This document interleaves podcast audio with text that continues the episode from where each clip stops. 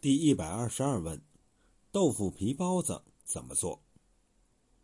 我写《红楼五百问》，并不是事前拟好提纲，一问一问的写下来，而是以一个普通读者的角度重读《红楼梦》，读到哪一章发现什么问题就提出来，然后自己解答。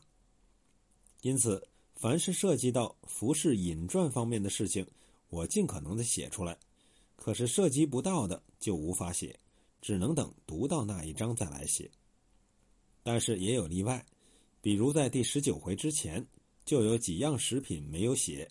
之所以未写，一是觉得很简单，仅凭食品的名字就可以知道那是什么东西了，无需特意的写；二是有些东西也不好写，找不到历史的依据。前一层意思，比如第十一回，秦可卿对王熙凤说。那日老太太赏的那枣泥馅的山药糕，我倒吃了两块，倒像刻画的动的似的。这个枣泥馅的山药糕，一看名字就知道是什么东西了，不过是用山药枣泥做的糕而已。若说具体做法也极简单，不过是将山药蒸熟、去皮、切片晾干、磨粉，再将糯米淘净、磨粉与枣泥同蒸而已。还有一种方法更简单，即是将新鲜山药蒸熟、去皮、碾成泥，掺入少许糯米粉，平铺于屉上，上面铺一层枣泥，枣泥上面再铺一层山药泥，略蒸即可食用，更好消化。后一种情况是在第八回，宝玉由宝钗那里吃饭回来，对晴雯说：“今儿我那府里吃早饭。”有一碟子豆腐皮的包子，我想着你爱吃，叫人送过来的，你可吃了？晴雯道：“快别提了，一送来了我就知道是我的，偏我才吃了饭，就搁在那里。后来李奶奶来了，看见说宝玉未必吃了，拿来给我孙子吃去吧，他就叫人拿了家去了。由此引起，贾宝玉醉闹绛云轩，把丫头倩雪撵了出去。”这个豆腐皮的包子，素来理解就不一样。有人说是用豆腐皮做皮包的包子，有人说是用豆腐皮做馅儿包的包子。据说清宫御膳档案中有这种东西。如果是用豆腐皮做馅儿包的包子，似乎太普通，不至于让宝玉特地要回来给晴雯吃。若说是用豆腐皮做皮包的包子，怎么个做法？书中没有写，我们也无从选拟。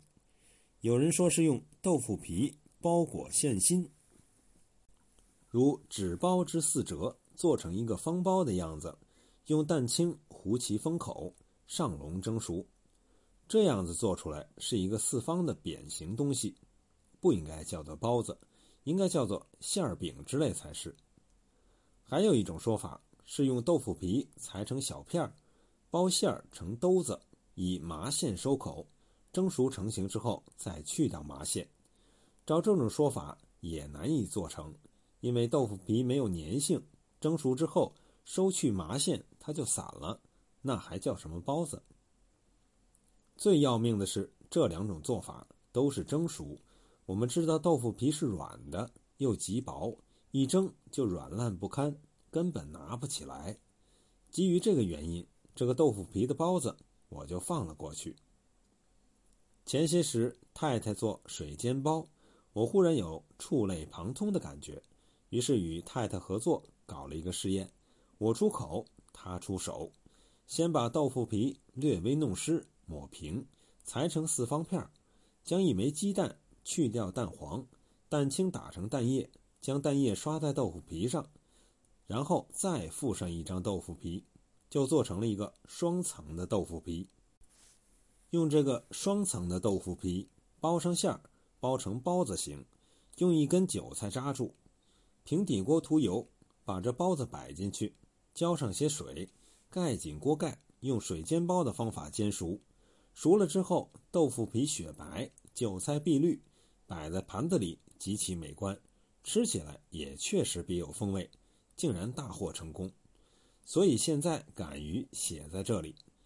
我想，如果把那些切剩下的零头碎脑的豆腐皮配以香菇、玉兰片、面筋、荸荠等物，用佛家制作素食锦的方法制成馅料，不但里外都是豆腐皮，明食更加相符，而且味道也更为鲜美，更适合像晴雯这样娇贵的大丫头的口味。曹雪芹写衣食菜品。除了极个别的因情节需要详写了制作方法之外，绝大部分都只写了一个名称，因而很费人猜想。不仅需要到前人记载中去寻找线索，有时还要亲身实验一下，才能大体不错。就是实验也往往搞错，比如有材料讲曹雪芹本人就是一位美食家，他他做的一道菜叫做老蚌怀珠。很是有名。我在北京大观园里某展厅的橱窗里曾看过这道菜，就是在红烧桂鱼的肚子里塞几个去了壳的鹌鹑蛋。曹雪芹如果笨到这种程度，还称什么美食家？扬州一家酒店也在搞红楼宴，也搞出了这一道老蚌怀珠。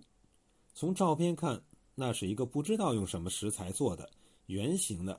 类似围棋盒子的样的东西，上面配一个好似天然的海蚌壳做的盖子，揭开来里面是几个汆丸子。这个构思有些对路，但还是太笨太幼稚。